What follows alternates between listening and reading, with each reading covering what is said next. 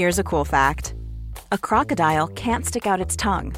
Another cool fact you can get short term health insurance for a month or just under a year in some states. United Healthcare short term insurance plans are designed for people who are between jobs, coming off their parents' plan, or turning a side hustle into a full time gig. Underwritten by Golden Rule Insurance Company, they offer flexible, budget friendly coverage with access to a nationwide network of doctors and hospitals. Get more cool facts about United Healthcare short term plans at uh1.com. Hey there, it's Michelle Norris. I'm host of a podcast called Your Mama's Kitchen. When I travel, I'm usually looking for a way to find a taste of home when I'm not at home. And one of the things I love to do when I am at home is entertain. And Airbnb allows me to do that. When I was in California recently, I rented a house that had a great kitchen. And when we were sitting around the table, we're all thinking, we're in someone else's house. Someone could be in all of our homes as well. If you have a home, but you're not always at home, you have an Airbnb. Your home might be worth more than you think. Find out how much at airbnb.com/slash host.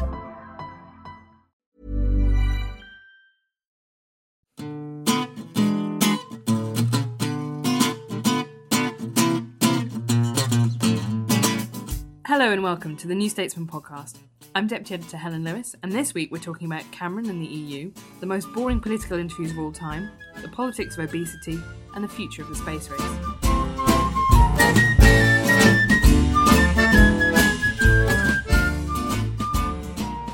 I'm joined by our political editor Rafael Behr and deep in enemy territory, Isabel Hardman, the editor of Coffee House at The Spectator, to talk about this week's politics. Um, Isabel, I'm going to come to you first, and we'll talk very quickly about you've uh, you've interviewed Nadine Dorries. Bring that to life for us. How was that? Well, I've got a real soft spot for Nadine. I have to admit. I know there's not many journalists who would say that, but I think she's an interesting human politician, and there's not actually that many of them. I mean, uh, compared to, I'm not going to name names, but the worst interview I ever did was when an MP talked about how much they loved their constituency, which was a very boring constituency as well, for an hour, and refused to say anything at all that was critical, including they couldn't even criticise the hearings they'd had on a select committee. Whereas Nadine would just say what she thinks, and I think that's really good for politics. I think you want more people who you actually think that what's coming out of their mouth is what's in their brain. That's a good thing. And Raf, we've seen this also with the kind of our cover story this week about Boris Johnson Gove, who are notorious on the Tory side for actually giving an answer to the question that's been asked rather than downloading a policy document, right? Yeah, I, I, I agree with Isabel on this actually. That uh, there are a lot of MPs. There's you know 650 MPs. Most of them are kind of anonymous, and a lot of them feel slightly pointless. I mean, they get elected in their constituency, and they're there the little kind of local pasha, and that's all fine. But actually, um, you know, special advisors, heads of charities, Mumsnet. There are all sorts of people who get to sort of intervene in the process, have much more influence, and sort of, sort of mid-table also ran MP is kind of nobody. So it's kind of understandable. They say, well, why don't I just say what I think? And at the same time, you know, people have. Are we allowed to swear on this podcast? I can't Yeah. remember. People have very well-attuned bullshit detectors generally, and they know when they're being given a tedious, robotic, parroted party line, and they switch off. So that's part of the reason that politics is sort of held in contempt. It's not the only reason, but it's part of the reason. And one of the gifts that Boris Johnson has as a politician is everything he says, he says in his own words. And actually, that's that's true to a lesser extent, but to an extent of Michael Gove. They're two people who can just have a fluency in the way they articulate what they say that it makes it clear that they are the originator of this thought or this expression. They never say the same thing in exactly the same way twice. Whereas you're a lot of people, especially I think the Labour side is slightly worse on this, who say exactly the same thing in exactly the same words over and over and over again. And it, just, it doesn't work in the 21st century as a way of communicating. Although that is good for message discipline when you're in opposition, you've got to give it to the Labour benches at Prime Minister's questions. They will ask the same questions every single week, and they'll ask three questions on the bedroom tax, two questions on food banks. It'll drive Tory MPs nuts, but they get their message. It's the classic Alastair Campbell school of message discipline, which is that if you're, I can't remember the exact quote, but he essentially said, if you're so fed up of saying it that you that your eyeballs are bleeding with tedium, Right. then it is starting to get across to the electorate. And and you see this classically with the sort of um, too far too fast mantra and o- on the economy. And there is a point there that you know you have to throw a lot of mud at the wall before some of it sticks. But I think now, 21st century, there's this new sophistication in the way that people can filter political messages, and actually, they don't want to hear the same thing. You can have the same message, but the authenticity sort of included in someone actually saying it in their own words, being able to do it fluently and naturally trumps sort of robotic consistency. The worst example of this is Danny Alexander. He thinks that a successful interview is when no one can remember what he said, and he just sort of parrots the party line, goes home, and is very happy. He is very good at that, though. Yeah. And that guy gets put up on Newsnight when the, whenever there's a really, whenever there's some, some awful, horrible economic situation, or they've done something slightly sort of brutal and unpleasant that the Lib Dems will certainly hate, and everyone else will be a bit sort of unimpressed by. They put Danny up on Newsnight, and he just dead bats it actually rather well. Didn't you have when you interviewed him? Didn't you have a line about kind of him being like an airport security system where every kind of Yeah, like, package of words through the- gets the kind of the X-ray yeah, detector before yeah. it gets let through his teeth? and that that is part of the that is part of the array of skills that a modern politician has to have. But alongside that, uh, particularly anyone who aspires to leadership, you, which I don't think Danny massively does. I mean, he's ambitious, but I don't think he thinks he's going to be prime minister one day. Um, it- you, you have to also be able to use your own words properly in a way that is colourful and makes people think, oh, look, there's a normal person. And talking about Nadine, obviously the reason that she's been able to make so much capital this week is because of the big European vote, um, the motion of regret on the on the Queen's speech. How bad now that's happened, and lots of Tory MPs rebelled? How bad is that for Cameron? So it's not bad in that it's, it's not a rebellion, so it's not classically bad, but it's still bad because Cameron dealt with it badly. So he released this EU referendum bill 48 hours before the vote. Why didn't he re- release it alongside the Queen's speech, saying, This is a draft bill, we can't do this, look at what we would do? This is what some cabinet ministers have said to me they would rather have done, that it would have been orchestrated and then there would have been clear differentiation rather than panic. Now, the other thing is, is actually it's bad for the Tory party because the Tory party is now split internally. In fact, it's not just split; it's like a kind of broken mirror. Basically, they're all arguing with one another about their tactics over this. There were lots of Tory MPs last night who voted for that amendment, but who didn't want to. They had to vote for it because they don't want to be seen as Europhile, which is the worst insult you can possibly use for, for a Eurosceptic MP. Any suggestion that they might be weakening their robust line on Europe, and they'll go into panic. So there were lots of kind of gritted teeth going through the lobbies last night. But this frightens me because I think that realistically, the the way that it goes is there will be some renegotiation, there'll be some tiny concession, and then David Cameron will have to campaign to stay in Europe because it's a pragmatic economic decision. At which point, presumably, you know, that's sort of like the kind of they'll be like the wolves at that point after having been, you know, just desperately attacking anybody for this, like you say, this perceived Europhiliate. What's he going to do then? Well, the, the real problem is, is that even if David Cameron goes with what he thinks is a big ask from Europe, he still doesn't have a particularly minimalist vision of Europe. If you look through his big Europe speech at the start of this year, he talks about things like climate change, social protection, all of those things that Tory MPs hate. And so they may suspect that he'll go into the negotiating room with an offer that they would still consider completely unacceptable. I think that's absolutely right. I think what, the one thing that we've learned, and the, the, the most significant part of that Nigel Lawson intervention a couple of weeks ago, where he said he would, um, he wasn't interested in the renegotiation and he'd probably vote to leave anyway, uh, was the observation I think is widespread on the Conservative side that actually there isn't a renegotiation possible that will now satisfy that urge, that visceral urge. A lot of Tories feel they just want out, and it, all of this sort of tug of war with Cameron it- it's increasingly about trying to normalise a position in the Conservative Party that says, you know what, we don't want to be shackled to the corpse of this big statist, quasi lefty European bureaucracy. We just want free of it. That is not David Cameron's position. So, although they can say, oh, we're terribly united because actually we all want a referendum, actually, the bottom line is David Cameron is kind of a creature of the establishment. Deep down, he doesn't want to be the man who leads Britain out of the European Union. And there are a lot of Tories who think that, who only really want a leader who will do that. Now, I got mocked by Andrew Neil, your chairman of a company that employs you, Isabel, on the Sunday Politics for saying that the best thing that Labour could do was shut their trap on this and let the Tories get on with it. How do you think, Raf, that Labour have handled it? Well, I'm I'm slightly torn on this. I I, I have in the past said I, I sort of can entirely understand and, and agree with the what is basically an Ed Miliband, Douglas Alexander view on this, which is that we need to just be responsible. We don't think a priority should be a referendum on Europe. We think it should be jobs and growth. Uh, this is a private grief on the Tory side that we shouldn't be intruding on. Let's just show that we uh, could be a responsible government doing the right things. That's fine in theory, but it it sort of depends entirely on having a whole set of other government things that first of all you know you would do and second of all people know you know you would do and they don't have either of those things. So if you if there isn't a kind of responsible an alternative responsible government program around for you to point to saying well this is what we would be doing instead of banging on about europe all you're doing is not banging on about europe and not doing anything else. So you're just a sort of the anti-referendum party. And i've spoken to tory to, sorry to labour mps who are very agitated about this, not because they're desperate for a referendum or they secretly want to try and leave the EU, but they think, hang on, so there was a vote last night in which if we just abstained, Cameron could have been defeated in his own Queen's speech, massive humiliation, circumstances that a decade ago could have brought down the fall of the government.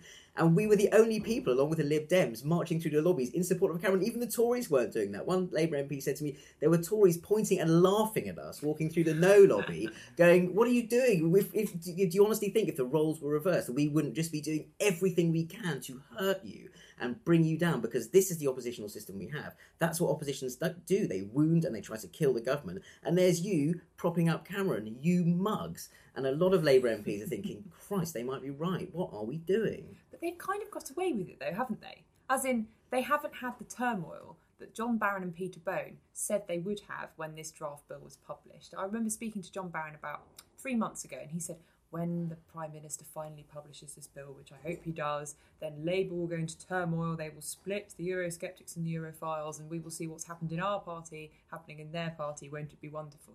Well, that hasn't happened this and, week. And there's a reason for that. I mean, there are differences. There are there are profound differences in terms of the tactics and even the strategy towards Europe with regard to the specific question of a referendum. What there isn't in the Labour Party is a large group of people who just want the hell out of the EU. And that, so you could sort of have to sort of take a few steps back, zoom out, and what you see is actually the split in the Conservative Party is between people who want out and people who don't. And Labour, basically, big picture, they're in. Thank you very much, Raf, and thank you, Isabel.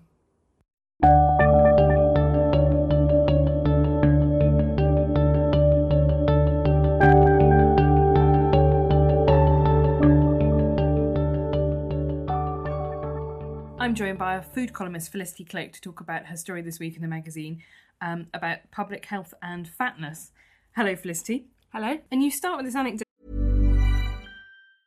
Quality sleep is essential. That's why the Sleep Number Smart Bed is designed for your ever evolving sleep needs. Need a bed that's firmer or softer on either side? Helps you sleep at a comfortable temperature? Sleep Number Smart Beds let you individualize your comfort so you sleep better together. JD Power ranks Sleep Number number 1 in customer satisfaction with mattresses purchased in-store. And now, save 50% on the Sleep Number limited edition Smart Bed for a limited time. For JD Power 2023 award information, visit jdpower.com/awards. Only at a Sleep Number store or sleepnumber.com. About um, an ice cream van, and I just, yes. and then we talked about the different kind of the idea of who's to blame um, and actually, you bring in a lot about the idea about class and income mm. and how that relates. So, uh, Anna Soubry got into a lot of trouble for implying that there was a link between income and weight. But where does the science on that now sit? I think the problem was she didn't phrase it very tactfully, but there is an undoubted link between um, income and weight. And it's true to say that the richer you are, the less likely you are to be overweight. Um, I think the problem is that blame is apportioned to people who don't have so much money as if they are choosing to ameliorate their situation by eating junk food when actually a lot of them don't have a lot of choice. I mean, if someone lives in the inner city, they might not actually have access to any large supermarkets of the kind that many of us can just drive to. They don't have a car. They're surrounded by um, fast food shops and convenience stores which actually, if you look at them, they don't sell many fresh um, fresh food items. They just sell junk. I think my actual favourite piece uh, bit in the piece was this idea that you know people leaving these incredibly smug comments on mm, websites saying yeah. things like, "Well, we bought a chicken for eight pounds yes. and then it did supper for an entire, and we just drove, took some herbs from the vegetable garden." yes, exactly. Um, yeah. But so, in what you know, where is where is that problem? Why don't kind of people or middle incomes, middle class people understand about about budgeting? I think it's incredibly hard for anyone who has been brought up with a basic knowledge of how to cook. I mean, my parents cooked every night and feel very lucky that although we weren't eating gourmet feasts, you know, I knew from quite an early age how to make, you know, a stir fry or um, a stew or something. Whereas if you haven't been brought up like that, you just don't have the basics to to even start to put together simple meals. Um, and I think that's difficult for many people to understand. Um, and also the practical practical aspects of things like, as I said, getting to a source of fresh food. Um, people just assume that everyone is in the same situation as they are, but with a little bit less money to spend every week. But it's not the case. It's an overall income problem. Which is again what we see in this kind of I could live in fifty three pounds a Hmm. week, and you go, well, yes, you could if you've got a house already, Yes. if you've got money, and if you've got Exactly, you've got some good clothes that aren't going to wear out, etc.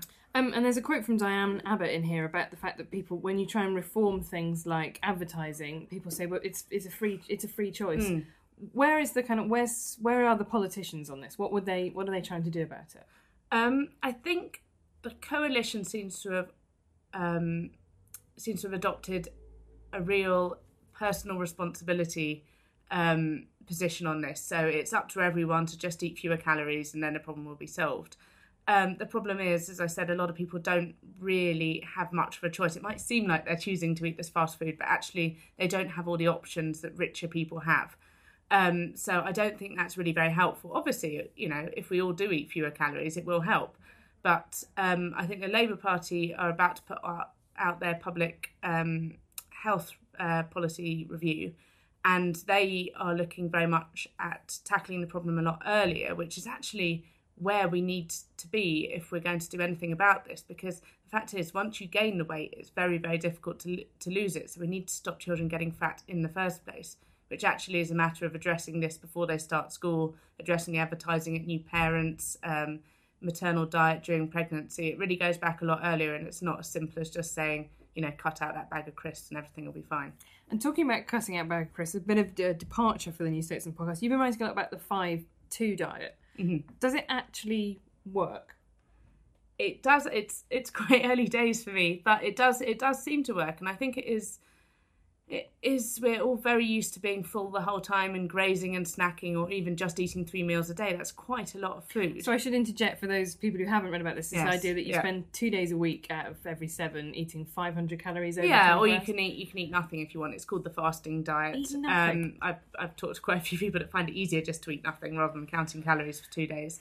Um, but then you can eat normally for the other five That days. to me sounds like the surest recipe to just doing the classic diet thing of breaking it, No, but that- deciding you had one chocolate biscuit. You might no, that's all the thing. chocolate That's the thing because I I am always of that thing. You know, I think oh I'll just have an oat cake. Oat cake's quite healthy, and before I know it, I've had three oat cakes, and I think oh it'd be nice with butter.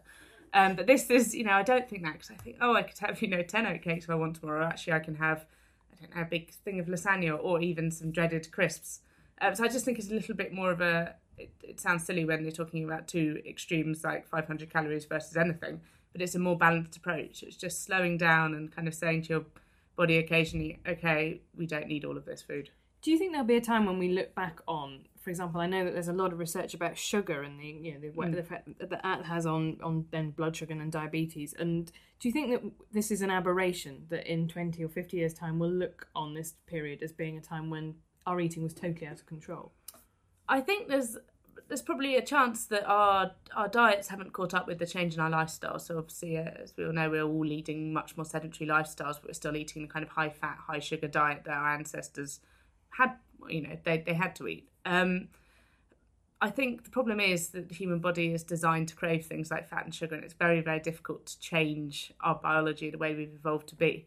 Um, but I think that probably will have to be, if we're going to solve this increasingly expensive crisis, there will have to be um, greater regulation of foodstuffs, and that probably will lead to most people, possibly most middle class people, cutting out a lot of the, the fat and sugar that we eat. We all eat. I do find I do find that as probably the way that things were going, the way that they would be taxed in the way same way that we recognise that alcohol Yeah. and cigarettes Yeah. are Yeah, know, you was- to pay a higher cost. Yeah, it's interesting that Diane Abbott said that they'd looked at that. It's something that's been trialled, certainly, I think, in Denmark, and they decided against a fat tax because It's so people saw it as a poll tax, you know, a tax on unpalatable now, I pleasure. guess, yeah. Yeah. Um, but anyway, well, thank you very much for talking to us. Um, you have a new book out, which is about being a perfect host, and obviously you write for the New Statesman every couple of weeks on food. So if you want to check out the magazine, anybody, uh, you can read Felicity there. Thanks. Thank you very much.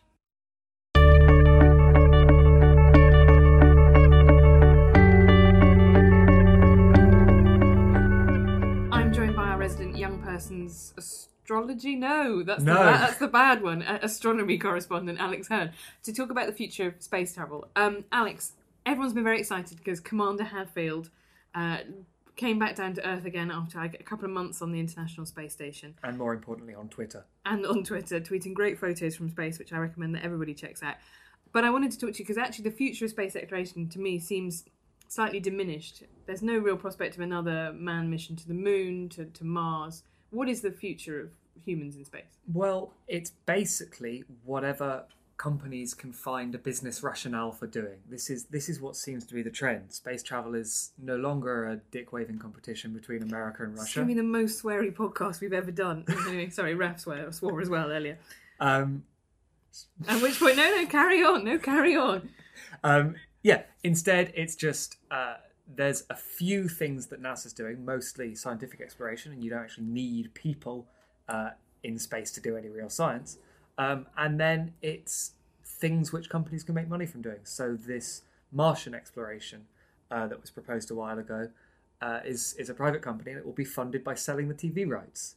And they probably, I mean, they'll be lucky to get the billions that they need, but you know they're looking for sponsorship. They're doing everything. They're, they're doing it the And they had a way. huge number of applicants, right? Exactly, People want to essentially go yeah. and die on Mars. They'll find people to die on Mars. That's not the tricky part. The tricky part is finding the money to keep them alive for long enough for it to make interesting television. It's bleak, isn't it? Right. Okay. and then so there's the also talk about asteroid mining as well. Mm-hmm. But again, this isn't this isn't likely to be human space exploration because you don't need people in space to mine asteroids. It's still kind of badass, but uh, the interesting thing about asteroid mining is everyone thinks of going up into space and launching sort of platinum-filled asteroids back down to Earth. But actually, at least in the near term, it's far more prosaically uh, mining asteroids for water and then leaving it up in space. The most expensive thing about space travel right now is getting things out of Earth's gravity well. So if you've already got minerals out of Earth's gravity well, you'd be an idiot to take it back down. Instead, you leave the water up there and you use that water to refuel other human space explorations. And America's commitment to space travel, how strong is that? Because obviously, the story that's always told is this was a great Cold War struggle, America Hmm. versus Russia. But now the the level of cooperation is actually pretty high, isn't it? Yeah, I mean, it's it's no longer. Thankfully, this is one of the improvements in the last few years. Is it is now largely humankind working together. Although, of course, China's entering the game as well. China does hope to put a man on the moon, and you know, in in, in every nerd's dream, we get a second space race with America and China fighting it out. Uh, in the meantime, America's ambitions are limited. Um, currently, NASA's just trying to work out a way to get people back up to the International Space Station without using Russia's Soyuz spacecraft. But even that, right now, uh, seems to involve a lot of cooperation with the private sector. SpaceX, which is one of the biggest private sector spacecraft companies, uh, has built a rocket which can go to the International Space Station and back. It's not yet allowed to take people because they're worried it might be a bit too explodey, but it works. And I mean, you know, it's not a bad time that there is a spaceship company, that that's a thing that exists. But at the same time, we're not going to leave Earth anytime soon. And on that depressing terrestrial note, I'll leave it. Thank you very much, Alex. You've been listening to the New Statesman podcast, found at newstatesman.com forward slash podcast or on iTunes. We've been Felicity Cloake, Rafael Behr, George Eaton, Isabel Hardman, and Alex Hern, and it was produced by Yo Zushi and edited by Philip Moore.